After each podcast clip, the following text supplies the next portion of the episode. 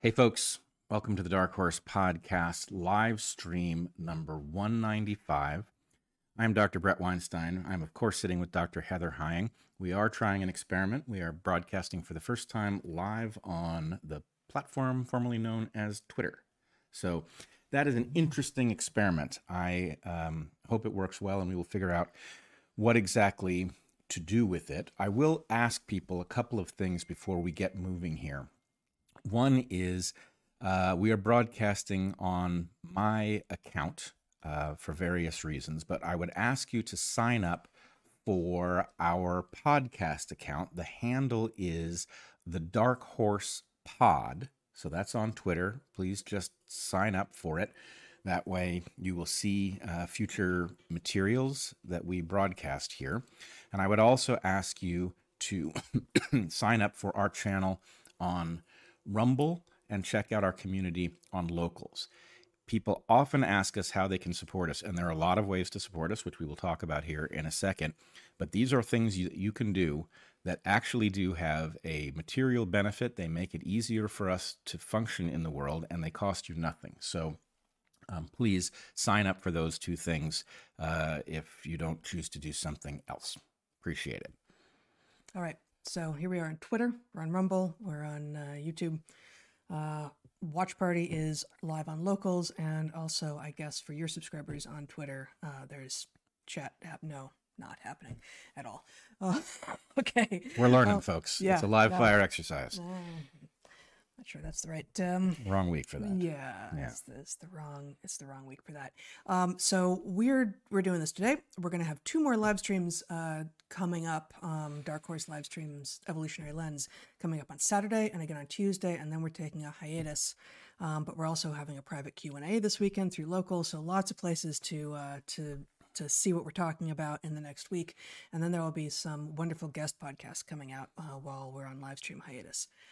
Um, I think maybe we'll just jump right into the ads. Our Yes, sponsors. we- We, always have three sponsors at the top of the hour. So let us just say we have to pay the rent. Uh, our predicament means that in order for us to do what we do, paying the rent is just simply something that has to happen, and ads are absolutely required for that to be the case. So let us do that, and then we'll get to the, the heart of the matter. we have three sponsors, as always, whom we choose carefully. At the top of the hour. Uh, I encourage you to to visit them. They are this week Armra. Uh, um, actually, no, that's mine. Sorry. Hmm. Armra, MD Hearing Aid, and American Hartford Gold, somewhat out of order. Here we go. Our first sponsor this week is Ancient. It's Armra. Armra is colostrum. Colostrum is the first food that every mammal eats, produced in the first two or three days of an infant's life, and is nutritionally different from the milk that comes in afterwards. Mammals have existed for over 300 million years, give or take a few tens of millions of years, and the first food every mammal has eaten is colostrum. Colostrum serves many vital functions, including that of protecting and strengthening the mucosal barriers of infants before their own barriers mature. Modern living breaks down your mucosal and immune barriers, and Armra is the superfood that builds it back. Armra colostrum protects and strengthens your body's barriers, creating a seal that guards against inflammation, everyday toxins, pollutants, and threats. Armra uses their cold chain biopotent technology to concentrate colostrum's 400 plus living nutrients into their most pure and bioavailable form. According to a review published in the journal Clinical Nutrition Open Science in 2022, bovine colostrum has been used to treat cancer, AIDS, polio, heart disease, and rheumatoid arthritis. It is a general anti inflammatory, and its use in adults is known to increase lean muscle mass, improve athletic performance and recovery time, support healthy digestion, and reduce allergy symptoms.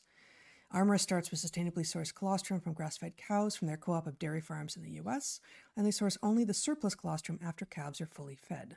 Unlike most colostrums, which use heat pasteurization that depletes nutrient potency, Armra uses their cold chain biopotent technology, an innovative process that purifies and preserves the integrity of hundreds of bioactive nutrients while removing casein and fat to guarantee the highest potency of any colostrum available on the market.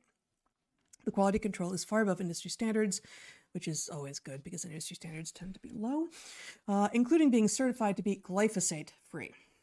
Benefits of Armra's colostrum also include clearing of blemishes, shinier, thicker hair, stabilization of blood sugar levels, and acceleration of fat burning. And colostrum has been shown to significantly improve fitness endurance and significantly decrease recovery time after intense exercise. Armor has a special offer for the Dark Horse audience. Receive 15% off your first order. Go to tryarmra.com slash dark horse or enter dark horse to get 15% off your first order. Once more, that's T R Y A R M R A dot com slash dark horse. And uh, as always, my favorite uh, ad reads this one. I have a footnote. You have a I've got a footnote. reference. Yeah. Yeah. I once wrote a poem with a footnote. I know. Um, it was a good footnote. I mean, it, was a good poem. I think it was one of very few good poems I've written, but it was it was good. Our second sponsor this week is MD Hearing. We have friends and family who have hearing loss. There's a good chance that you do too. While we don't have need for hearing aids ourselves, we have a good friend who does. We asked her to assess MD Hearing's newest product carefully and honestly. Her testimonial is at the end of this ad. MD Hearing makes high quality, simple, and effective hearing aids for a tiny fraction of what- what most hearing aids cost, helping bring audio clarity and capacity to people who might not otherwise be able to afford it. MD Hearing was founded by an ENT surgeon who made it his mission to develop a quality hearing aid that anyone could afford. He kept the price low by removing several rarely needed components. MD Hearing's Neo model costs over 90% less than clinic hearing aids. And the Neo is MD Hearing's smallest hearing aid ever. It fits inside your ear and no one will know it's there. MD Hearing's products also have rechargeable batteries that last up to 30 hours, and their Volt Plus model is water resistant in up to three feet of water. You don't need a prescription, which also means there's no middleman.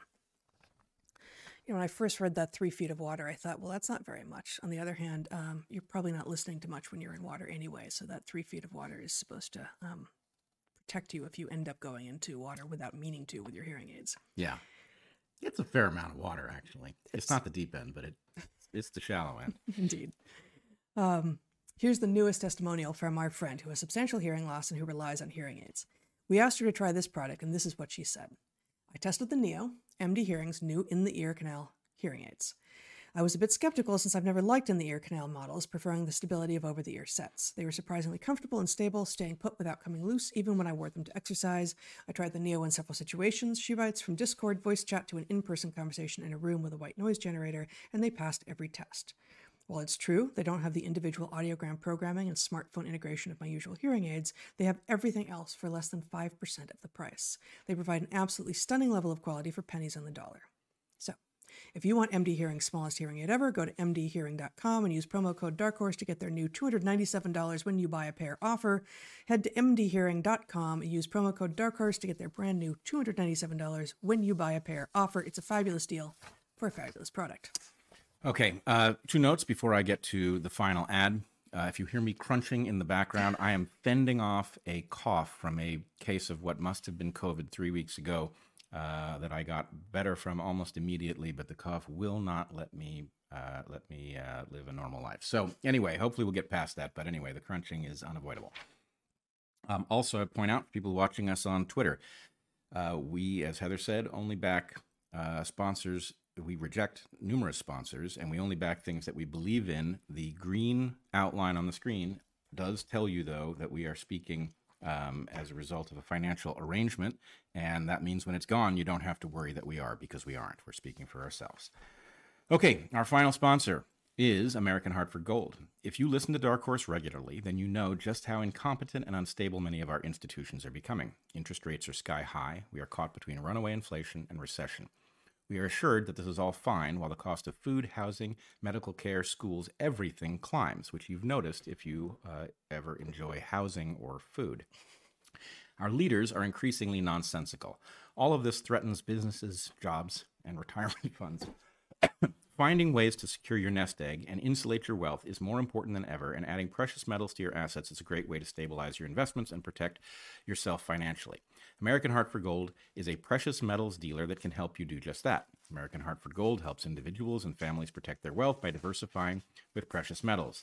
They make it simple and easy to protect your savings and retirement accounts with physical gold and silver. With one short phone call, they can have physical gold and silver delivered right to your door or inside your IRA or 401k.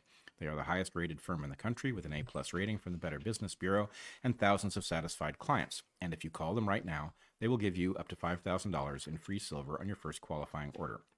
Contact them today by visiting the link in the episode description or call 866 828 1117. That's 866 828 1117 or text Dark Horse to 998899. Again, 866 828 1117 or text Dark Horse, one word, to 998899. All right, ads finished. All right. I do not know what the world looks like to other people. I will say there has been a lot of talk on Twitter X about the important difference between what those of us who use that platform are seeing and what people who use other platforms or pay attention to the mainstream media are seeing with respect to the conflict in the Middle East. Um, there's a lot to say about it. There is certainly a huge amount of noise being circulated on X. It is not like a uh, refined portrait of anything. There's lots of garbage. But what is being noticed by many people is that one does seem to have access to the signal buried in that noise. There's lots of actual evidence emerging on on Twitter X, and we are able to sort through it. And sorting really is the key to understanding where we are. So we have been looking at this unfolding picture in Israel as a result of the attacks on Israel uh, on October 7th. And yesterday, I recorded and we released uh, on the same day a uh, a podcast with an Israeli journalist. She's a freelancer who also um, served in the IDF, as all Israelis do, 25 years ago, and she served on the Gaza border. Um, this is Efrat Fenigson, and the um, podcast has produced a very intense reaction. Uh, most of it extremely positive. People, including, I've seen, there's lots of public stuff. You can look at the reactions publicly, and there's a tremendous outpouring of gratitude for a perspective that is not widely being discussed elsewhere. But there's also a concerted amount of pushback of an interesting kind, which we will talk a little bit about. Um, and then there is the behind the scenes uh, responses that, that I have received, and I know uh, Efrat has also received from people, some of them very well positioned, very careful thinkers who have reacted universally positively to this pod. Ah, universally positively, with one exception. I did get one um, pushback from somebody I, I quite respect. And in any case, we are going to talk today about um, the predicament in the Middle East, about the implications in the wider world, which I believe we have no choice but to discuss, even though in some ways this event uh, for, forces us to narrow our focus, or it, it attempts to force us to narrow our focus. And um, this is none of this is easy to do. And so maybe the maybe the thing to do is to just surface what I think is the underlying fundamental tension that uh, causes even an exploration between two people, both of whom, uh, one of whom I know for certain is acting in good faith and attempting to do what he thinks is right, and another person who I believe to be doing exactly the same thing, but can't know for sure because it's not me. Um, you want to jump in? Just that, um, you know, I was not present for your conversation with Efrat, um, but I listened to it afterwards, and uh, you know, we we spent a lot of time together. We spent a lot of time listening to each other, and uh, I don't generally listen to the guest episodes of Dark Horse because there's just only so many hours in the day, and you know we we are already in each other's heads quite quite enough. Yep. Um, this one I felt was important to listen to and expected to just have to do it. Uh, it I, it wasn't a burden at all. Uh, it's it's extraordinarily powerful and real and human and um, you know really you know we're scheduled to be on live right now and it just it feels honestly like a bit of a mistake. Like I'd like to just encourage people to go and listen to you and Efrat talking, um, you know, which is which is up on on the Rumble channel and the and the YouTube channel and Spotify and everywhere. Um, it's it's an extraordinary conversation, and one of the kinds of pushback that I've seen has been, um, but she's not an intelligence expert. Yeah, and you know she never claims to be right there and and this is also this is also the nature of much of the criticism I'm seeing. You know, I, I put I published a tiny little thing um, just behind my Substack paywall on on Israel yesterday, um, and some of the pushback I got was, you know, you don't know anything. You know, you're not an expert. You're not Jewish. Okay, you know, all you know, except for that you don't know anything, you know, didn't claim to be an expert, specifically said, I don't know all what to think, um, but this is barbarism. I don't know that I, I don't remember that I used that word in the, um, in the piece, but, um, you know, calling out Hamas as a terrorist organization um, is um, remarkably getting a ton of pushback.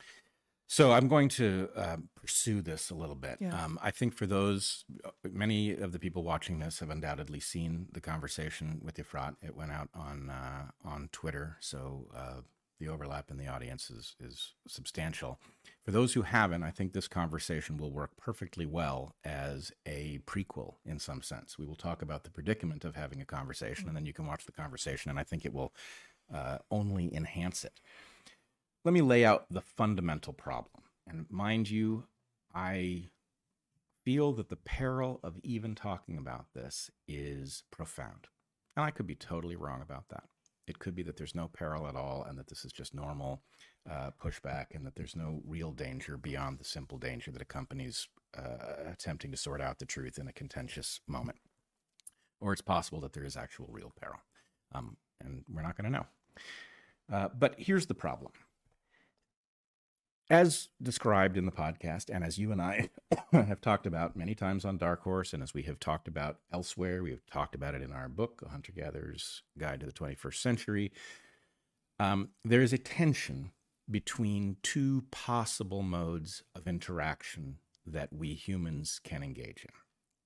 One of them, whether I have the terminology defensively correct or not, I would call the West. And the thing that I believe is at the core of the idea of the West is that we put aside our lineage membership.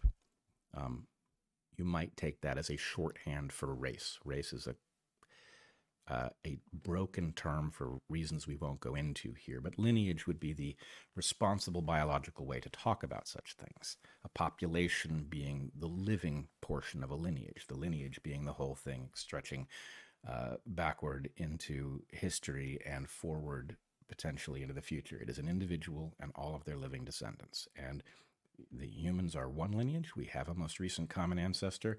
And so, one way to view the world is by that lineage, but there are many, many sublineages right down to you and all your surviving uh, descendants. That's a tiny little lineage. So, there's one way to view our uh, relationships to each other that puts lineage aside. And I will say what that means. It does not mean abandoning your family. It does not mean pretending that your history isn't what it is. It doesn't mean giving up your traditions. But it means not playing a game in which lineages have structural advantages over other lineages, right? It means a level playing field in which uh, you choose who to partner with um, based on who has something that they bring to the table that is worth partnering with. And you do not seek to rig the game in favor of your people. Okay. Now, I believe that this is the only viable future for the earth. There was a version of the earth, I will call it the Old Testament version of the earth, which is lineage based. I don't think the Old Testament that in that context there was any choice about it. Anybody who opted out of lineage versus lineage competition was going to be wiped out by people who didn't. And so in the past, there was no choice. Now, I believe we are in the opposite predicament. If we fall back into lineage versus lineage competition, and we've never completely escaped it, but if we fall back into it with modern technology, including modern weaponry, I don't believe that humanity can actually survive through it. So, let me just lay out some values that I hold, that I know I share with you, that you will see if you view it from these two lenses, create a terrible, unresolvable problem. Okay, I'm a believer in the West. I believe that we are all dependent on this Western notion or an upgraded version of it coming to dominate the way we interact over the planet, and that we ha- we exist in basically two camps with respect to that. I am a patriot. I will actually fight and die for my country and more importantly for the West. I believe that my country uh, effectively sparked the modern West, and that that is an idea on which we are so dependent that it is actually it is a hill worth literally dying on if need be. I will also say I am Jewish. I am in no way ashamed of this. I don't know whether it is appropriate to be proud of that, though I am proud of many things that exist in Jewish culture which I believe are inscribed deeply into me. And I have no ambiguity whatsoever on whether or not the Jewish people are entitled to survive and thrive on planet Earth. I believe Israel has a right to exist, and I would fight and I would die to keep it in existence. What I will not do is lift a finger to provide advantage to any lineage over any other lineage. I'm not saying I would not work through merit to produce advantages, but I do not want any structural advantage for any lineage. I don't want anybody displacing anybody else. Now, the problem is, on the one hand, if you view that set of values from a Western mindset. That is a mindset that has already accepted that we should partner with people irrespective of their phenotype and the implication that it carries for what genes they have in their genomes. Then this may seem obvious. If, on the other hand, you view it through an Old Testament lens, it may seem like a betrayal. I don't believe there's anywhere you can stand that actually allows you to embrace the values that allow humanity to continue going forward without committing this betrayal according to the old rules. Now, I don't know what to do about that. I don't like the idea that in a world where the West is actually falling apart and we are being dragged back into the Old Testament rules, I have to commit myself uh, to a betrayal of them. But nonetheless, it is where I find myself. And I believe, in some sense, we are all caught in this bind. And so let me say something very clear about the events in Israel and what they mean. I um yeah, please. Uh, play devil's advocate for a moment. Absolutely. Um, one thing I heard you say at the end of your explanation of which I'm well familiar with, of why um, what you're calling Old Testament values in counterpoint to the West uh, should not be allowed to triumph was, and I believe this is a quote, I don't want anyone to displace anyone else. That seems naive. You know, the, there are, the planet is limited. We have finite resources. Uh, and and history is long and you know, one thing that is true, of course, uh, is that um, different waves of people have existed in places, and so claims of land rights are often legitimately confused because two people, two peoples, two populations, two lineages, if you will, uh, actually truly do feel like this is their land. Mm-hmm. And uh, you know, the the game that many on the pseudo left, I, I don't even know what to call them, the, the game that many play um, around things like First Peoples um, is only the first inhabitants of a space have rights. And this is naive and silly right? This is a sort of this is the same mistake that frankly ecology makes. Like the, the moment that we decide that this is the thing that we like that's the thing that we will preserve. Not before then not after then and there's sort of an illusion of the falseness of the claim by calling it first peoples but the first peoples are almost never first how could we know right so um, by starting the clock on israel at say 1940 um, it can appear uh, that there was a that there was a land grab. Mm-hmm. Um, if you start the clock um, at many earlier points in history, uh, it is clear um, that um, people who are in the lineage of the Jewish Israelis um, were actually there with with rights to, to land first. so you know, again, your your argument. I don't I don't want anyone to displace anyone else with with finite resources, with finite land, there will be displacement. Okay, so let me address all those, yeah. um, and this will none of this will be new to you because you've you've you've heard how I think about this over the course of, of many years. The first thing to say is when I say nobody should displace anybody, um, there is a completely arbitrary agreement that we must start the clock at approximately now.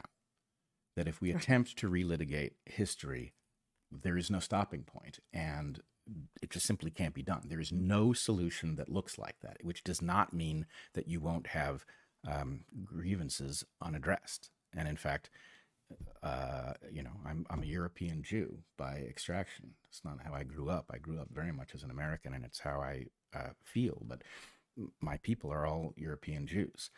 They were massively displaced. I have friends in all of the populations that did the displacing, and we will get to the meaning of that soon. But the point is, I am not looking to relitigate even recent history, even with respect to my own lineage. And, you know, do I like that? No, but I just know that if there's no solution down a path, then going down the path is not sensible. And I'm not saying there's never anything to be done. There are things to be done, and I hope they will be done. But, but anyway, he, here's the fundamental problem with displacement. You and I know that ultimately displacement is about something absurd. The proximate part of it is not. The proximate part, part of it is the life and death struggles of people, right? And that is the important part. But what selection is doing through us is it is attempting to take spellings of your genes and lodge them as deeply in the future as it can. And I cannot articulate just how insane that is from the point of view of a person with actual values. Because literally the following thing is true. If I have a gene for a respiratory enzyme, and another person has a different spelling of the same gene. My gene, at any cost, would like to displace that competitor gene, even if the competitor gene is superior at doing the job of the enzyme. In the, the environment where the individual has landed. Or, or even irrespective, even universally. Okay. Evolution is not about the beauty of what these genes accomplish. It is about the simple fact that spellings that drive other spellings to extinction tend to be the spellings that we see. Yeah, it's okay. it, it it is in your language inherently Old Testament. It is inherently Old Testament, and it is completely absurd. I have used the analogy of a cosmic spelling bee that ends in genocide. Mm-hmm. Right? People will literally kill each other over genes that they didn't know existed 200 years ago. And they don't know that they're doing it. They think they're doing it for reasons of ideology or reasons of those people are unforgivable and whatever it may be. And so, anyway, when I say nobody should displace anybody, I don't mean that there's not going to be ebb and flow of how many of each type of person there is. And I don't mean that those things don't have consequences. What I mean is that when people become committed to the idea that they have a right to X and that those other people don't, and that's why they're going to rig the system to for this, that, and the other. They're operating on a program they're not even aware of, an evolutionary program that is completely amoral. So, anyway, now I do have to say, there's another way. Our longtime listeners will have heard me talk about the fact that there are certain times in which it makes perfect sense to intellectualize questions and parse them as carefully as possible and talk about them. And I have specifically discussed the fact of a hunting party that goes out in need of resources for the tribe and a fighting force that goes out into battle and the terrible danger posed by somebody who walks onto a battlefield and starts intellectualizing.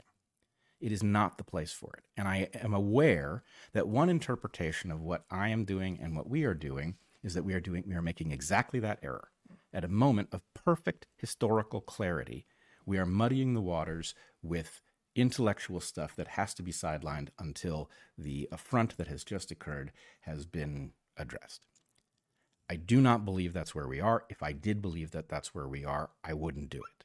I would not be that person. So if I am making an error, it is an honest error. I am I am intellectualizing here because I believe that our future as a species depends on us doing it at this exact moment, because we are going to be dragged into a paradigm from which there is no escape if we do not figure out exactly where we are and why, to the best of our ability. Um, so, I do need to make a clear statement about what took place. The Hamas attack on southern Israel was so unambiguously and intentionally barbaric that there is no nuance to be had about the people who conducted it. These people are, they have begged to be wiped off the face of the earth for the safety of the rest of us, and I believe that that should absolutely happen. The problem is These people that's the, meeting. that's the point. When I say these people, I mean the people who actually made the decisions to do that. And the they have tactically embedded themselves in a population that has a variance in opinion about those attacks. There are those who didn't participate in them, who fully believe in them. They have a status that is not quite that of the people who committed the crimes, but it is not innocent. Mm. And then there are, to be certain, a great many people who are innocent, either because they would not have done this if they had had the decision making power, and more to the point, whatever else is true, there are children. Those children are innocent by definition. They are not old enough to have understood what is taking place enough to make a wise judgment. So we are stuck with the fact that you have a terrorist organization wielding barbarism in order to make sure that there is no choice in the response and embedded in a population that is going to be um, devastated. that guarantees that their response will in turn hurt civilians. Right. And I believe, and as, as I said on Twitter, and as I wrote in Salon in 2015 after the Charlie Hebdo attack, um, that this is the point of terrorism. The point of terrorism is not to harm your enemy, it is to induce your enemy to harm itself. Um, and so I believe that uh, whatever else is true, Israel was put in a predicament that is a trap. That the only response it can make is inherently a response that will, I don't know what the net effect will be, but will have severely negative effects on the way people view the state of Israel. That said, um, so with respect to the barbaric people who engaged in this act, I have no sympathy whatsoever, nor should anyone. I am shocked, but not surprised, at the celebrations across the world that we have seen of these attacks. And uh, this is a predicament that we have been in many times in the last few years. Shocked, but not surprised. I believe I am morally shocked to see people actually blind themselves to what it is that they are championing is my inner being is shocked but my analytical mind is not surprised because as people who watch this podcast know we have been talking about a incredible growth in uh, anti-semitism and i don't mean bullshit trumped up charges of anti-semitism. I mean outright obvious anti-semitism right through uh, the rationalizing of nazi atrocities. Um, we have seen a huge growth in this in the last i've seen it in the last year. Gad Saad has been talking about it for a couple of years.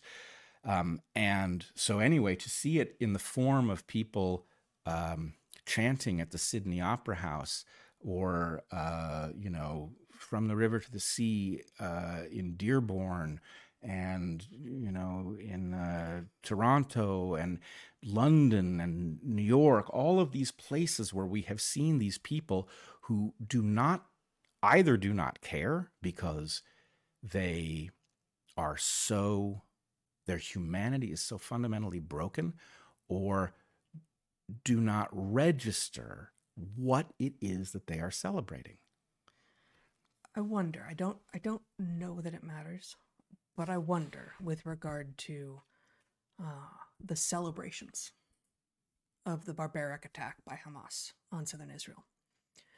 The celebrations in the streets across the world, I wonder what percentage of those people who are on the street celebrating actually saw what we saw on, you know, videos on social media, which is unfortunately the source of many, m- much of what we think we know. And I don't see how you can get to explaining away an entire crowd chanting gas the Jews. But we've seen individuals on camera proclaiming that Gaza should be wiped off the map. Yep. And we've seen individuals on camera proclaiming that Israel should be wiped off the map. Yeah. So individuals on both sides will have abhorrent extremist um, end of times, you know, and end times style beliefs for sure. And um, and people are getting whipped into a frenzy by forces that we cannot name yet. But maybe it doesn't matter if the people on the streets who are saying finally Palestine is going to be free don't know, didn't see the the war crimes of the young women being paraded around, abducted, raped, killed, right? Like it's it's it's classic war crimes. Maybe they didn't know, but an entire crowd chanting I mean, gas the Jews is gas the Jews.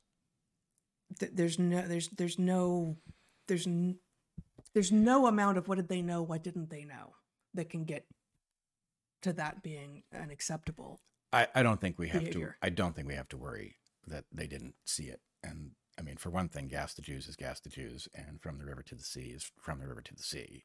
Right? These are unambiguous, and they are um, responsive to an Old Testament view of the world Mhm. in which um, the displacement will happen, and the question is who will be displaced, not whether d- displacement will occur.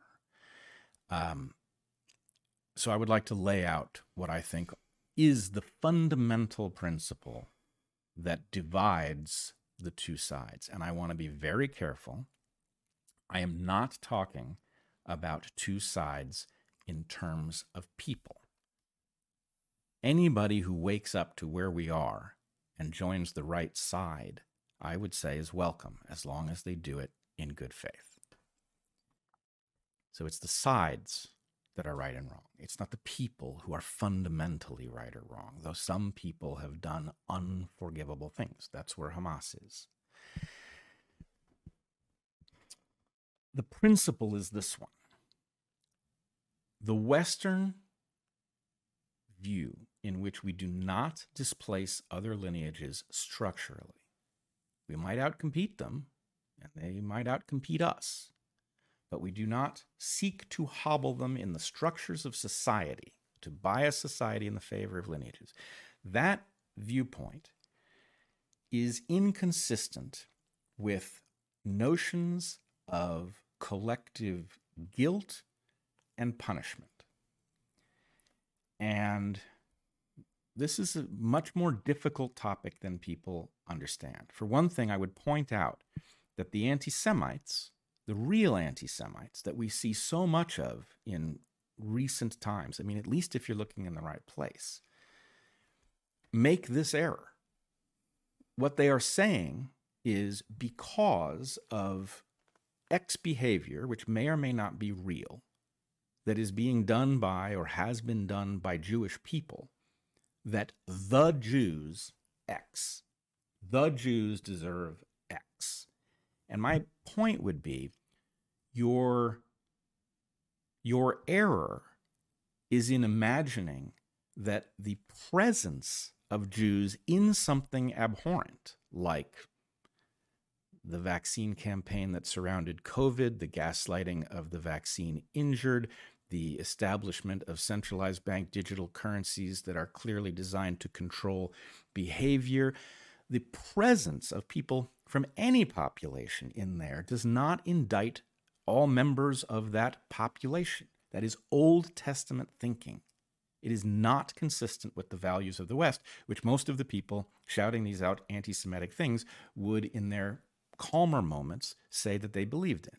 So it is the collective guilt that is being imposed on a population. And that collective guilt is wrong whether or not you are committing it against Jews or you are committing it against the entire population of Gaza on the basis that Gaza is in an inseparable mix of people who are guilty of this kind of thinking and people who clearly are not. And if you don't think those people exist, consider that there are children.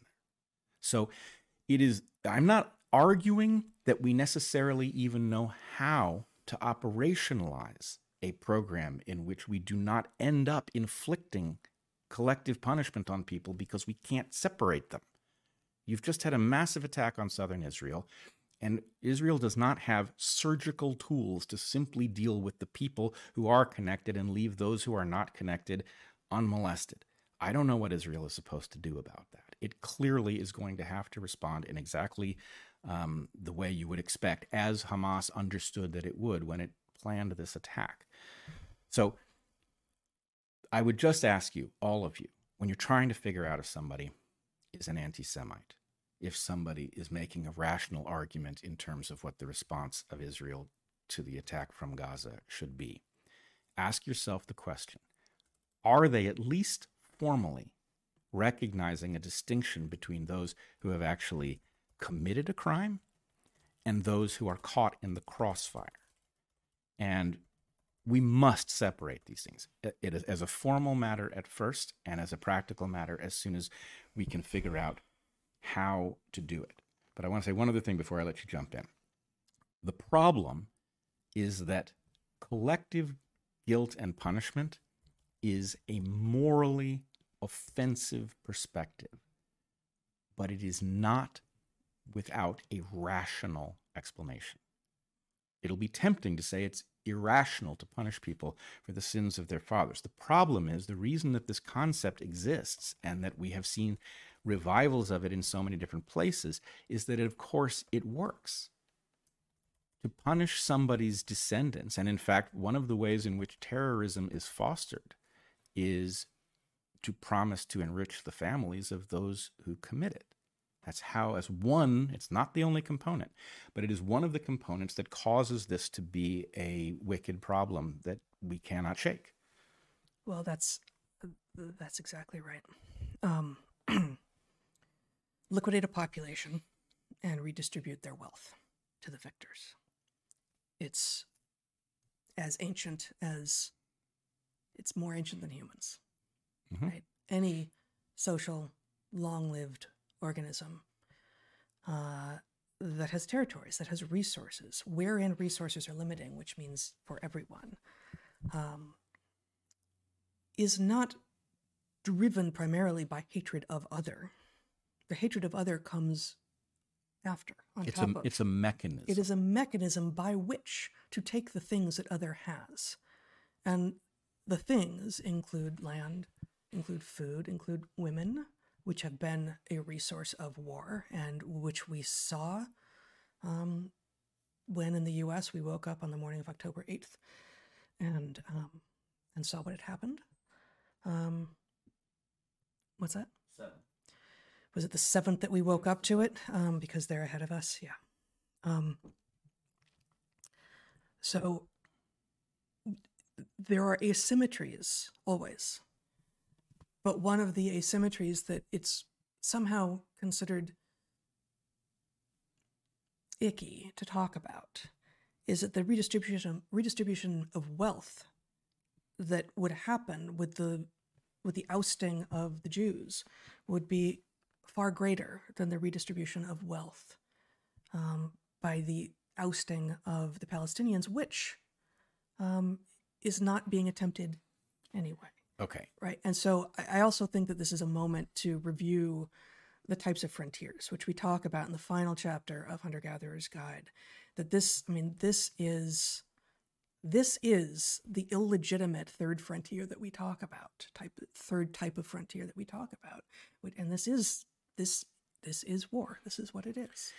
So um, I think that's a good idea, and we will review frontiers here in just a second. But let me just say um, the choice is between a Western view in which collaboration is done irrespective of lineage. You collaborate with those who are in a position to collaborate productively with you, which produces a huge amount of wealth for everybody involved. That's why it's one of the reasons it is so superior. And when I say superior, I'm not talking about uh, aesthetically. It is safer, it is fairer, it is uh, more liberating. It uh, it allows all of the best characteristics of human beings to be augmented. My argument would be it is uh, fortunately stable under uh, circumstances where growth is possible, and in contraction, the reverse happens. And that's where I believe we are in history. So let me just run through the frontier thing, if that's all right, Yeah. um, so that uh, people can just know the language that you and I used to discuss this. Frontiers are growth opportunities, evolutionarily speaking. This has nothing to do with people. Creatures are in search of frontiers, which is underexploited or unexploited opportunities that they are positioned to utilize. And what happens is when they discover such a thing, their population grows. In the period in which it grows, those are the good times because there's literally more than enough to go around, and all it takes to get it is work. Over in ecology space, we would tend to use the language of niche, unexploited, undiscovered, Yeah, or or previously underused niche. niche, right? So the first kind of frontier is a geographic frontier. Imagine a creature that swims across a channel and finds itself on an island in which it is well suited ecologically and has no competitors. Well, that creature, if it can find a mate, maybe, well, we could talk about how that happens, but that creature, if it can find uh, a mate, may be able to beat the evolutionary odds by a thousandfold you know, leaving a population behind, whereas under normal circumstances, in a population that wasn't growing, it would only replace itself. Um, so that is a geographic frontier, and geographic frontiers are tremendous opportunities for a population to experience growth. And at least in English, and I assume all languages, honestly, uh, when you say frontier, it is the geographic frontier that the mind goes to. That is what people assume you're talking about. Yep. But people have talked metaphorically about the next kind of frontier rather regularly. Yes. which is a technological frontier. Technological frontier is one in which you don't find any new territory, but you figure out some way to utilize your territory so that it is as if you have found more territory. And the obvious example would be the transition from hunting and gathering to farming, which can support a great deal larger population on the same patch of territory if the territory is hospitable to farming. and and it's and it's fractal. So within farming, how is it that you take advantage of steep slopes? Well, you invent terracing. And suddenly, a landscaper you knew how to farm, but you couldn't keep the seeds in place, the runoff was too much. Suddenly, you can make um, arable land out of land that was untenable. Yep. And then you've got crop rotation and So many. uh, all sorts of technology. So, and each of these constitutes an as if discovery of new territory. And the point is, it creates a temporary period in which people are effectively wealthy because there's more resource than they are utilizing. It's the good times. And then the population bumps up against some new, what we call carrying capacity, which is the limit of how big a population that niche can support. So, and, and you therefore will have um, boom and bust cycles, the boom cycles being dependent on new technological frontiers. Right, which can be closely spaced. You can have a period in which frontier after frontier, and then you can Which have looks like perennial growth. right, and it creates this fantasy that technology can create permanent growth, which is how we got ourselves into this terrible mess in the first place. But mm-hmm. okay, so you've got geographic frontiers, you've got technological frontiers. When the technological frontiers run out, imagine for a moment that humans, as a special case of what's true for all creatures, are addicted to growth. The reason that they are addicted to growth is because it causes them to pursue every opportunity that might be a growth opportunity. And that means when they are starved for growth, they effectively end up jonesing. And the jonesing population is a dangerous population because there is a way, without creating any growth, without increasing the size of the pie, there is a way to bring your population something that tastes an awful lot like growth and that is to steal what somebody else has that they can't defend. right? This is a transfer of wealth frontier. And the point is, it's not a real frontier because the pie actually shrinks. If you make war on your neighbor and you steal their land, then what you're doing is not discovering some enlightened way of getting more from the world, either by finding a new landmass or some new way of doing stuff. You're just stealing. It depends on the scope of your view, right? It feels like a frontier to you. Well, Um, and so a geographic frontier uh, might well be global. A technological frontier might well be global.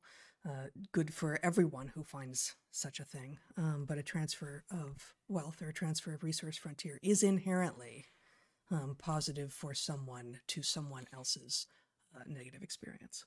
Right. And so, anyway, in our book, the final punchline to this is technological front, geographic frontiers were done. We found them all until we get to some other planet, and we're a long way from doing that in any useful fashion. Technological frontiers, there will be more of them, um, but you cannot rely on them. They do not come regularly spaced enough to keep us from descending into this third frontier, which we must avoid this Old Testament uh, lineage against lineage uh, transfer of resource frontier, because what it looks like is war and genocide, which is what history looks like. And the technological frontiers often come with downsides that uh, we can't predict in advance. Quite. So, the argument that we make, and we're not going to explore it deeply here, is that there is actually another possibility, at least theoretically, which is to create circumstances that give the human beings the sensation of growth. And I don't mean fooling them, but I mean giving them the sensation of growth so that the triggers that cause them to flip into that lineage against lineage, genocidal warfare making uh, mindset do not get triggered. And this does, this is not some fantasy. It's not utopian any more than the idea that you could have a house in which the temperature is always spring like on the inside. We do have those houses. And the fact is, we do this through perfectly mundane means that cause us to, you know, arbitrarily dump heat into our backyard to keep the building cool. It's not a violation of physics, right? The physics held, but from the point of view on the inside of the building, it's nice and pleasant. Um, so there's a question about whether or not we could architect a stable, steady state that did not trigger people to become uh, genocidal, which uh, we believe is the inevitable outgrowth of just simply allowing the system of frontiers to run its course with the ebb and flow of technological things. So, anyway, uh, not to over intellectualize a situation that is simply um, composed of barbarism and tragedy, but at some level, the real question is if you care about the barbarism, you want to see the barbarism stamped out forever, then the question is what is forcing us back into that mode?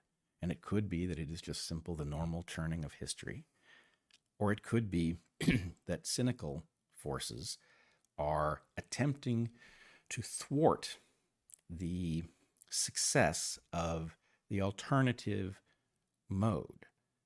And unfortunately, recent history gives us an awful lot of evidence that something is working against our ability to complete the project of the West, which was it was a prototype. We never got to a place where lineage didn't matter at all. We never got there. But we certainly did know that that was the direction to head. And there was a time in the very recent past where effectively we all knew it. And we have lost touch with that. And so um, that is, in some sense, what the podcast that Efrat and I did yesterday was about. Was looking at this, um, this tragedy that occurred in Israel, and asking questions that are so painfully obvious that it cannot be the conscious mind, it cannot be the values that we claim to hold that would actually block us from asking them. Why, why was arguably the most defended border on earth undefended on the anniversary of a historical attack on Israel, the Yom Kippur War, to the extent that Hamas was able to breach that border in many places simultaneously and bring a large force into the country that uh, operated nearly unopposed for many, many hours? That is a question that a rational person would have to ask. And maybe it has a perfectly mundane explanation. But the problem is, if you search for that mundane explanation, it does not suggest itself. This was such a failure that one has to bend over backwards to rescue the idea that it was organic. So I don't know what that means. There are lots of ways it could be inorganic, but the lack of interest apparently in figuring out which of those actually explains it is troubling in and of itself. Well, and it's it's reminiscent of three and a half years ago, of course, um, as as COVID broke and uh, schools and businesses were closed and lockdowns ensued, and uh, the CDC and the WHO and in the U.S., the NIH, the NIAID, with Fauci at the helm and such, um, just started putting in place things that didn't make sense over and over and over again. Thought, wow, how how could it be this wrong? Right? What are what are the chances? And this is something that we weren't saying then, but we started saying soon thereafter. It's one thing to have to come up with a lot of pronouncements or a lot of action and make errors. It is this is both complex and complicated, and there will be errors, uh, even if um, the people who are supposedly looking out for us are actually uh, competent and doing their best. However, at the point that nearly every response is the opposite of what turns out to be true or should have been done, that is no longer something that would have happened by chance. So it raises questions. How could it be a set of responses that are extraordinarily unlikely to have happened by chance? And this is both an entirely different situation, and yet it raises for me the, they're hardly ghosts, they're not dead. We're still living uh, in a world in which many of us have come to be aware of how much more broken even the systems that we knew were broken are. But I guess the question is what does broken mean? A system might be broken uh, if it can't do what it is trying to do, because the world has become, again, perhaps more complex or even just more complicated than the system can handle. Or a system might be broken in which it is, uh, and here I'm borrowing, I don't remember from whom, effectively a skin suit of itself, where it still appears to be the thing that it was in which we had our trust uh, for, for instance, scientists in the US, NSF and NIH, for many who have ever before considered public health, the CDC, the WHO, the United States government. If those things are not actually what they used to be, but they still wear the label, if they still have the skin suit, then broken isn't broken. It's only broken according to what we think, what we still believe these systems are supposed to be doing. Yeah. Uh, it's, it's a feature, not a bug question. Is this the bugification of everything, or are these features to some undeclared system right. that read as bugs to us because we can't imagine the level of dysfunction and skullduggery uh, would be anything other than um, natural. It's it's an almost an unthinkable thought, and so let me let right, me, and therefore easy to dismiss. Right, and I think um, one of you says in the podcast you released yesterday, you know, a- actually a fan of the idea of conspiracy uh, theorist. I think. I think one of you says this in yesterday's uh, podcast. Yeah, the um, question because is because if you know if if you actually think that no conspiracy ever happens, what are you doing? Yeah, it's it. First of all, I mean, we just simply know that they happen, and so any any epistemology that declares them fictional uh, is inherently um, wrong. Um, sorry, I was looking something up. The we are being asked not to register the level of dysfunction, and we are also being asked to focus on one crisis at a time, which Efrat correctly points out is part of the siloification that causes us not to see the anomalies that exist between topics. Well, I guess I would. Um, I didn't hear in your conversation yesterday a we are being asked to focus only on one thing at a time. It, you know, when when something extraordinary happens, you know, m- many of us will will pivot, uh, but I don't know. I think that is just part of human nature. We, we both we get we get both overwhelmed and and full, and some you know some some new crisis comes, and some number of us like I just I can't I I just don't know enough, and I'm focused over here, and I can't, I can't do that now. Right. I can't become expert enough to say anything about a, that thing now. It's a natural reaction. You know, people have uh, wisely discovered that multitasking isn't a real thing, right? That it's to the extent that you do it, you do it at great consequence, negative consequence to your ability to do either of the tasks well. This is the same idea cognitively. It's hard to pay attention to multiple things at once. But here's what happens if you don't. I'm not saying you can pay attention well to two things at once, but you can pay attention to the meta pattern. In other words, you can zoom out. Yes. And you can say, for example, in this case, here is something that I register as a meta anomaly. We are being asked to accept that the Israeli military and intelligence complex erred so massively as to allow this incredible breach of this border that apparently, according to a captured Hamas operative, shocked even them. They did not expect to be able to do this. Now, I don't know if that's true or not. It could be propaganda. Who knows? But we are being asked to accept that there is some organic explanation and that we are furiously trying to figure out what it might be when that extends well beyond any plausible failure. And I will defend that in a second if I need to. But superficially, just say if that failure is beyond what an organic failure could produce plausibly, then the question is has something gotten into the Israeli system that is ready to sacrifice civilians for some other purpose that has not been named and we do not know? Now, that's a, an incredible thought. It's a terrible thought. On the other hand, if you look at what Israel did during COVID, Right. the entire population was betrayed. Israel had amongst the highest vaccination rates of any country on earth. That was the result of whatever it is that controls the Israeli system of government, inflicting unnecessary harm on the population of Israel.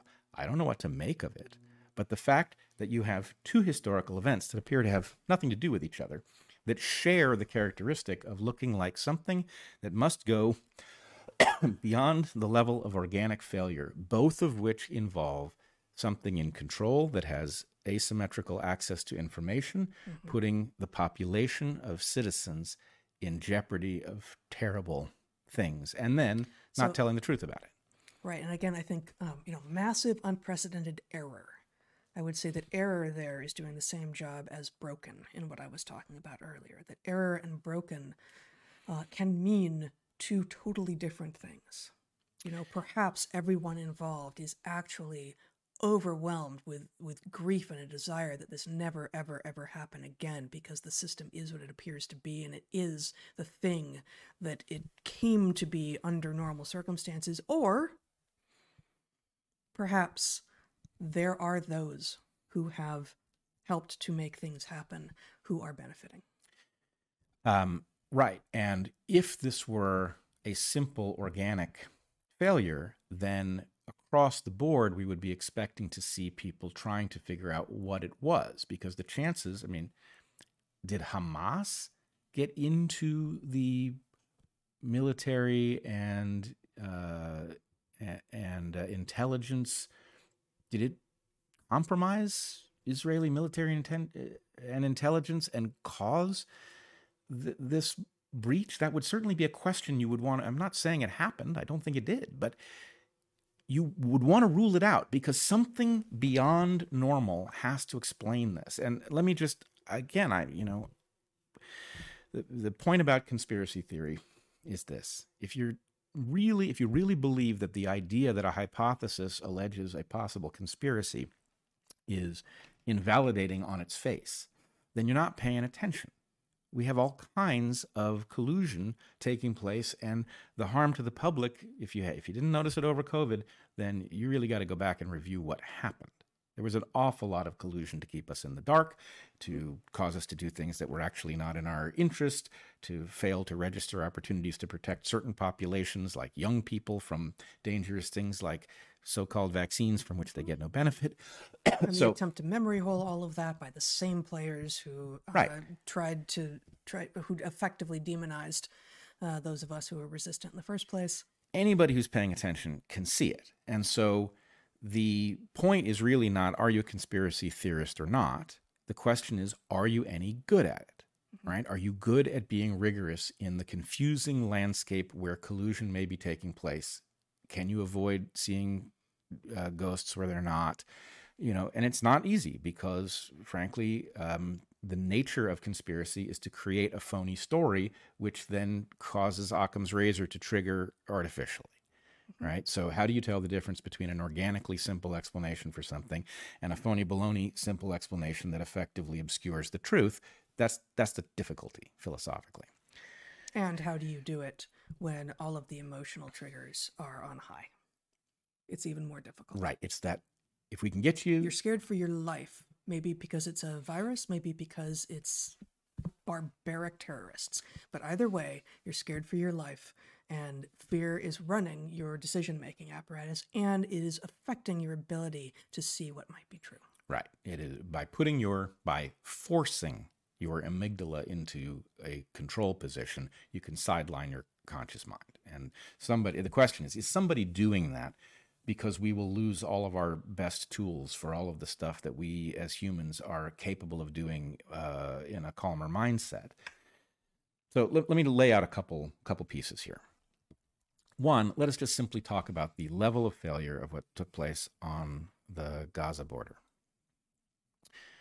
Um, we are told that the force that was supposed to be there and did not show up uh, in significant numbers uh, for many hours had actually been moved. This is something uh, Efrat calls our attention to, that they'd been moved on the 50th anniversary of the Yom Kippur War, which is a strange choice because, of course, symbolically speaking, that would be a moment at which you would have to imagine at least some extra danger over your average day.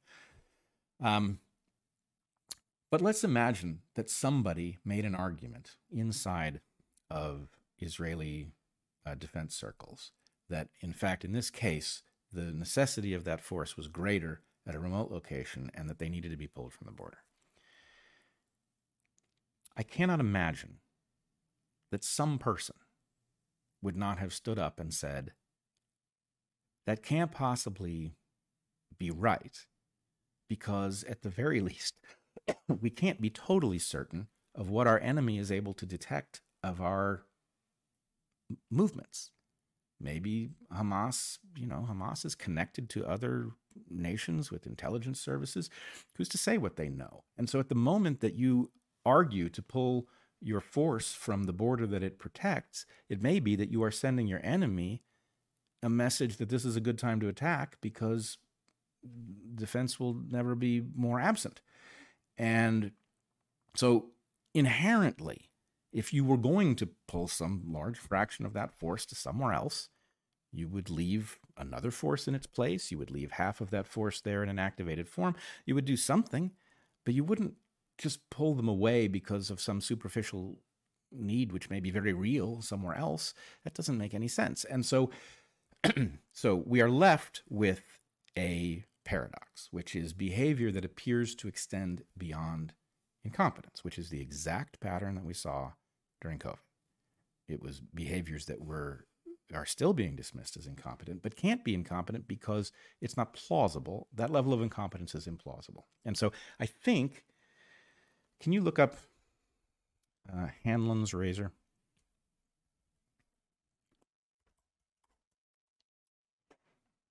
Will Wikipedia suffice for this? I think for this it'll work. We don't recommend Wikipedia. it's an adage or rule of thumb that states Hanlon's razor never attribute to malice that which is adequately explained by stupidity. Okay. I'm going to argue that we are um, living downstream of this appalling principle. That this principle is, in fact, a weapon of war. Maybe it was not formulated that way, but it is functioning that way. And my point is going to be Hanlon's razor is a false corollary of um, of Occam's razor.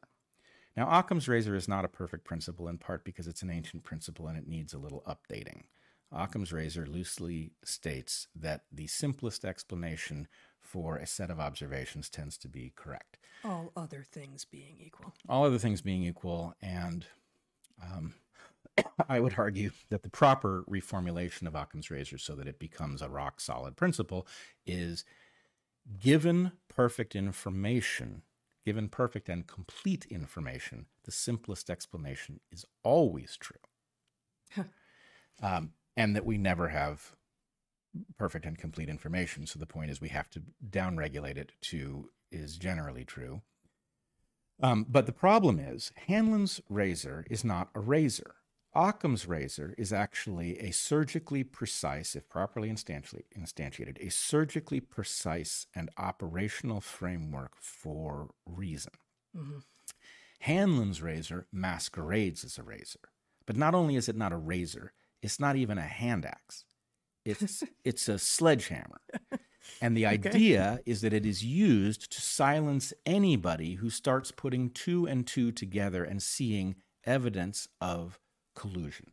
And I am, hear me clearly, I am not saying that if you applied Hanlon's razor, you won't be right 95% of the time. You will be. In general, there's a lot of incompetence out there and it explains a lot of broken stuff. Well, and as with so many of these things, it really depends on both where you're standing and what your scope of view is. And so you can say about one thing that you see, now, it can't have been, it's very unlikely to have been malice, it's probably stupidity. Um, but you go farther and farther back in either space or time and you see more and more of the things. And if you're just finding stupidity everywhere, and there's one thing that could be making it happen, you have to start thinking that there is something potentially malicious as opposed to simply incompetent because stupidity is a kind of incompetence and malice is a kind of intelligence right? Like malice requires uh, at least across large scales not just intelligence but a kind of organization. So you know malice is standing in for conspiracy here and stupidity is standing in for um, incompetence and therefore to some degree chance. And this you know this is consistent with like oh most people are stupid. Like you know what? Um, most people are convincible of things that aren't true. But actually, the level of stupidity is a lot lower than people attribute. Uh, and uh, though, though it may be rising. But in any case, uh, here's my point. When is it really important that you not apply Hanlon's so called razor actual sledgehammer? In the 5% of cases where actually what you're looking at can't be explained by incompetence. And so what it does is it puts in the hand of people who have no demonstrated capacity to sort between instances in which incompetence has created a failure versus something like sabotage. It puts in their hands a way of silencing those who would explore the question. So that is not something you want alive in the world, right? To recognize you know, if you rephrased it so that it was actually a proper uh, claim, you know, um, something like incompetence often explains that which we are tempted to uh, ascribe to malevolence, mm-hmm. something like that. Okay, that's true. Then yes. we don't, you know, but what the fuck is the word never doing there? And when did we all take a class on what can be, right? The point is, you have to have a standard in order to wield that in any useful way. if you're going to have a never, then you have to have a rock solid standard, a threshold in which you can say, in this case, we don't see enough evidence of something uh, unusual to really say that we are outside the bounds of uh, what can be explained by incompetence. The level of incompetence that it would take for, um, is it the most modern military on earth? Certainly one of the top few. Is it the most sophisticated intelligence service on earth? certainly one of the top few. What would it take for that combination? I mean, in, in addition, it's not like um, the rest of the sophisticated intelligence organizations around the world. It's not as if, you know, the U.S. doesn't view its interests as tied up in events in the Middle East. The U.S. didn't notice Hamas for a year practicing and building for this operation. Nobody noticed. And now they're telling us that they are surgically attacking the installations that Hamas uses to conduct its operations. We know where those things are, but we didn't know that there was an operation being planned, and they pulled the the force off the border and crossed their fingers on the anniversary of the Yom Kippur War. Uh, look, maybe there's a great explanation for how this happened, but it is the lack of curiosity about the oddness of that pattern that really tells the story, I suspect. Yeah.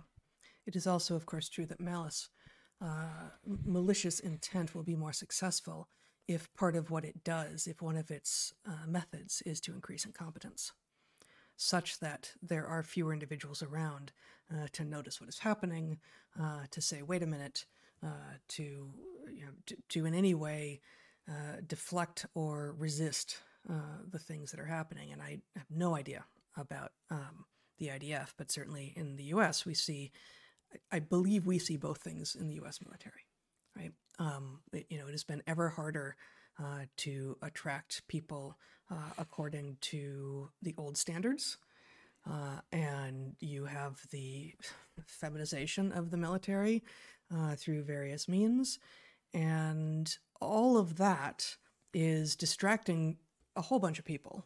While who knows what kind of cover that gives uh, to the other things that are happening.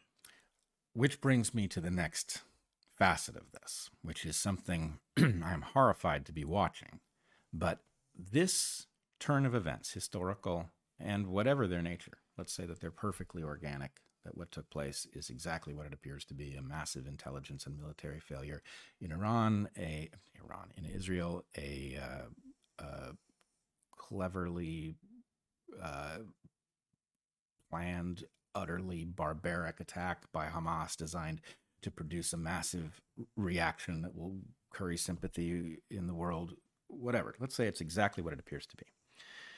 Um, the consequence of it outside of the Middle East is to make conversations that were taking place a week ago very difficult to have, if not impossible now. And what I would point to is that there is a, this has been quite true across multiple events in recent history. There's something that I would call the coalition slicer dicer hmm. working on us. And what it does, let's say that you have a group of people who have found each other and they have come to understand how to interact with each other and they have established bonds of trust over their growing sense making surrounding COVID, right? You have the COVID dissidents who are realizing that they're all seeing pieces of the puzzle and then they pool those pieces and they say, oh my God, here's what the larger puzzle looks like. And they are empowered and they hold meetings and they become uh, an important uh, force on the landscape because as the population wakes up to the fact that something was done to it um, that was unholy, these people have all been seen to offer pieces of the truth along the way. That is a very powerful force. That force is fiercely divided over the interpretation of what took place on October 7th in Israel, to the point that it can no longer move in a coordinated direction because the tensions over the current uh, thing are such that um, it has forgotten what it understood about the, the, the bonds of trust that were necessary for that to function are um, strained to the breaking point. And that is not the first time it's happened. When it happened with COVID, if we step back one phase into this um, landscape of heterodoxy, COVID absolutely divided the coalition that had formed around the danger of the woke revolution. The woke revolution brought a great many people together. It caused those same bonds to form. People were uh, actually an important force in the world, pushing back on this woke narrative, calling out ESG and all of those things. That was devastated by COVID. Those who could not see past the mainstream perspective on COVID um, took a different path. And so that heterodox world was sliced right down the middle. And we've now seen it happen again. And this has impacts across the globe. It has impacts on the US presidential election, it has impacts on our understanding of US entanglements uh, abroad generally. And my concern is, you know, uh, divide and conquer is a famously ancient strategy. Mm-hmm. Uh, my guess is we would find uh, the formulation of it in many different traditions. Obviously, Napoleon knew about it. Surely Sun Tzu is going to have things to say about it.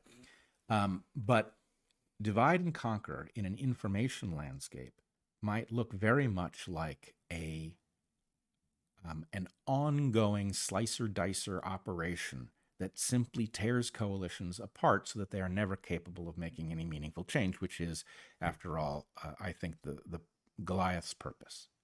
Frustrating meaningful change so that Goliath retains the control that he has engineered for himself is, um, is the point. And so, in any case, there, again, stepping back to the meta level, yes, you have this absolutely unignorable real phenomenon involving life and limb and absolute unignorable barbarism taking place really on the ground amongst real people. That is very difficult for a human being to step back from and try to place in any sort of context because that almost feels disrespectful. Mm-hmm. But the fact is that larger context, to the extent that there is some um, amoral entity that might be commandeering our governance structures and causing them to act against our interests as citizens, that it might be shaping world events to uh, fuel the time traveling money printer and, uh, you know, and make its black budget flush with money, whatever it might be doing, we would be fools not to recognize that at the very least, the following two things are true. There are people who get rich when human beings need weapons. Okay? There are people who have a perverse incentive that their business interests cause them to view peace and war with an inverse valence of what a normal person would see. That is true. It's surely also true that there are people who profit from sickness, who view sickness and health also with an inverse valence because their business is treating people who are sick. So if such forces exist, and if we do not live in a world free of corruption, we have to ask to the extent that things seem to defy an explanation based on normal incompetence, is somebody else driving? and are they doing so because they have a perverse interest and a great deal more power than any rational society would give them? I think that's um yeah, I I don't know what else you have planned, but that seems like that seems like the culminating thought, right? That we know every everyone everyone knows that there are people who win when we are at war and that there are people who win when we are sick. Imagine what you will about why individuals got into the into the business that they did. But weapons manufacturing and pharmaceutical companies as frankly at, at one level sort of the, the shallow the obvious end of the pool which doesn't make sense as a metaphor but um, you can simply point to they will win when you aren't doing as well as you want to be doing Yes, that, that's not th- that that sentence could be reframed as a conspiracy right right. it's simply true It's obvious. It's obvious. It's simply true. We are humans, we are social, we come together over shared interests, sometimes needs, things that come to be shared because of how we have ended up in places. And if you end up being someone who wins when the world is in conflict, you are not going to be interested in having the rest of us figure out how to get rid of the conflict. I want to add two last thoughts, and then I think it is a it is a proper place to to wrap this up. One thought is that a week ago we were stuck in a predicament where some of us were seeing um, an appalling uptick in anti Semitism and of a very disquieting kind, not just the standard tropes, but also people who I consider reasonable on the average day, accounts that I've known for years, people who have defended me and others in circumstances uh, where they felt it necessary, experimenting with anti-Semitism. They don't even think they. I don't even think they know they're doing it in many cases. But experimenting, and what do I mean by anti-Semitism? Am I seeing phantoms? No, I'm talking about people who violate the principle that I laid out at the beginning of this podcast, which is they are toying with the tropes of collective punishment and guilt.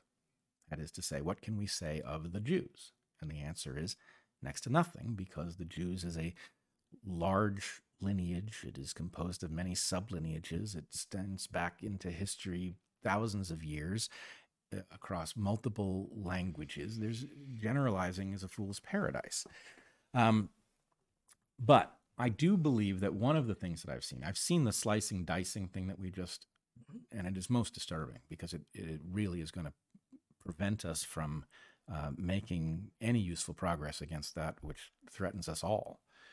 Um, but I have also seen many people who I think were agnostic on the question of whether or not there was anti Semitism afoot in some new way, or whether we were imagining it, or whether that was, you know, the ADL uh, shaking people down or whatever, which it may well be. But um, that's not what some of us were seeing. Some of us were seeing a genuine uptick. And maybe that's because we stumbled into a place where it was taking place all along. Uh, and so it's our awareness that has taken an uptick, but it's also quite likely, especially in light of how many people's position has moved in this direction, that it's just a simple, genuine uptick. And one, frankly, uh, my work on lineage selection has predicted for 20 years, right? The, the contraction of our economy will trigger this uptick in anti Semitism for reasons I've explained elsewhere. I believe that what we've seen, people chanting fuck the Jews and gas the Jews in Australia, from the river to the sea in Dearborn, all of these uh, unambiguous celebrations of barbarism against Jews caused a lot of people who I think were straddling a certain fence to wake up and see that actually this thing is real and it is much more broad spread or widespread than they uh, had expected. And so I am hoping that at least we can stop having that mind numbing discussion. And maybe some of the people who were experimenting with thoughts in this direction will also wake up to what it is that they were becoming party to. I think that would be perfectly natural. Many of us on the left at some point had to wake up to what kinds of messages were circulating on the left and recognize uh, actually, these are not my people. I don't know what they're talking about, but they're reviving racism of many different kinds. That has nothing to do with any value I want any part of. And this is that same thing. That anti Semitism thing yes. is a feature of the landscape. People have been way too comfortable with it. And it is time for people to recognize it's real and we know where it goes. You don't want to live through that, whether you're Jewish or not. We cannot afford to have that thing happen um, again. Yeah. Now, Let me just say the the the the reprehensible responses, uh, anti Israel responses to the barbarism that happened on October 7th, um, are an effect, a downstream effect of things like the progressive stack. Mm-hmm. You know, the progressive stack, uh, which says, uh, you don't get to talk in this meeting at this activist event at this protest um, until all the people with more points against them who are whose populations have been more oppressed um, have had their say first that is an insidious and insane rule and when you see people at the Sydney Opera House uh, chanting "Gas the Jews," that is one of the things that's downstream. Yeah. Okay. Um, last point, uh, or it's a couple of points tied together. Um, Efrat uh, was challenged rather directly by a couple of different people, including one person who uh, I apparently know from the conference in Bath, which is where I first met Efrat, um, the COVID conference, COVID dissidents in, in Bath a couple of years ago. Um, and this person challenged her. It was a very strange bit of pushback. It was very personal. It, it appeared to, um, I don't know, I'm not sure I want to amplify it, but it appeared uh, this person is somebody who had been aligned with Efrat and had been a friend, and they have had a falling out. And this person leveled uh, charges that I think carry no water. Effectively, the charge is that Efrat was misrepresenting herself as expert in things, and I think it will be very clear to anybody who listens to the podcast that Efrat has simply portrayed what her expertise is. She said she was in the IDF 25 years ago. She spent one day a week uh, sitting on the border as an observer and the rest in intelligence. You can judge for yourself how relevant that experience is to a modern attack on that border, but it wasn't like it was being obscured. Nope. So um, I do think that in some sense, what, what we did with that podcast was we violated a rule that is sacred to one party. That because we talked about this in analytical and uh, hopefully careful terms that we got in the way of a program to accomplish something. And it is those people driving a program to accomplish something that threaten to drag uh, the Middle East and perhaps the entire world back into the Old Testament set of rules, which I, with modern technology is not something that we will survive. The rule that you broke uh, was engaging in speculation. Uh, that is, I didn't say that well. The rule that you broke was you shall not say anything about which you are not 100% confident. Well, this person. And, and we saw this also during COVID, right? And you know, part part of the objections to what was happening during COVID was no, they're saying things that couldn't possibly be true, right? They have no way of knowing that these products are safe and are safe. Just stick with safe. They they cannot know that given the time period um, for which they've been out. Therefore, if they are saying that, what else are they saying that they can't possibly know or that they know isn't true, right? Um, but there's the idea that you shall not say anything about which you do not have complete proof is is is is an absurd rule so long as you are clear when you are engaging in speculation and you two in that conversation were extraordinarily clear. I believe we were clear. I would also point out that this this account uh, that came after Efrat specifically said the, the, to the extent that the complaint was specific, she said that um, she, the person leveling the charge, prefers to work from research and documents. She specifically mentions, and that Efrat uh, has taken to looking at other kinds of evidence and uh, extrapolating from it. Now, in a perfect world where you had ac- access to all the documents right away, sure. Um, but imagine in this case what that rule does to us. The documents that explain the failure of the IDF to defend the Israeli population on the Gaza border, if we get to see those documents at all, it could be years down the road World War could have started as a result of what takes place in the Middle East over the next couple of months before we ever get a chance to look at those documents. And we may never get a chance to look at those documents, nor would you be able to take them at face value if you did. That is the problem of the modern era where we are we have called it here the fog machine of war before, which means the fog is intentional. They're creating a situation in which we cannot figure out what is true, and that is not on us. But you cannot ask us not to notice obvious anomalies and attempt to figure out what they mean. This oh, is what this is what human beings do. This is how human beings upgrade their software. They find anomalies and they struggle to understand what could possibly explain them. And when they succeed, they do so through a pattern of hypothesizing, making predictions, and then discovering that those predictions are either true or false.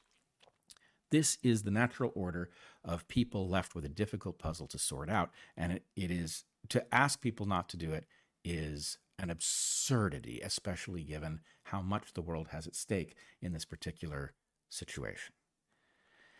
Okay, the final thing I will say is that among the problems of the slicer dicer program that I see operating, breaking coalitions, is a great many people who have what I would call a deal breaker circuit. And I have a few of these deal breaker circuits myself. Um, barbarism is a deal breaker for me, right? You can't rescue yourself from having engaged in barbarism, that is to say, inflicting uh, torment on people intentionally for tactical reasons. The deal breaker circuits, though, are set on a hair trigger for many people. So lots mm-hmm. of people heard um, Bobby Kennedy appear to want to commit the U.S. to a military entanglement uh, with respect to Israel's defense against Hamas. And that for them was a deal breaker. Mm. Now, I think committing the U.S. to a uh, an entanglement is a mistake. I I don't think we know enough about what happened or what our interests are, and I just think that was an error. On the other hand, the real question is how are we going to regain enough influence over our system that we can navigate in a direction that serves the public? In that landscape, you do not want deal breakers that cause you to abandon what may well be your best hope of having, you know, high levels of nuance uh, dominate the conversations about our interests that take place at the highest uh, echelons of power. So don't let them slice us and dice us and trigger trigger your deal breakers so that you're constantly throwing people overboard because they've said that thing they mustn't have said. They've signed up on the side of that uh, that uh, conflict that has you know no humanity to it, right? If they've signed up with barbaric people, yeah, that's true. Right? But that's not where we are with most of these things. We have to get less hair trigger and we have to see more broadly long term, there aren't very many solutions to the problem of wholesale capture of all of our institutions. Which, you know, if you don't know what I'm talking about, I'm not talking to you. But if you do know that all of our institutions have been captured and that they that our well-being absolutely requires that we do something about that, and the number of things that one could conceivably do about it is very, very few, then the answer is you understand that the chessboard is a very constrained place. It's not a place for hair trigger decision making. And so I would ask everyone to think all of the levels at which each of these crises function, who might be driving and why, and what do they think you're going to do? If they knew that you were going to lose the ability to trust people that last week you trusted, and they triggered this with that in mind, then you would be wise not to behave as they expect you to behave because they did it because um, they basically transferred well being from you to them. So we have to stop behaving predictably and we have to stay out of our amygdalas. And that's really, really tough in an era where we have absolute barbarism taking place on our screens, being celebrated across the globe.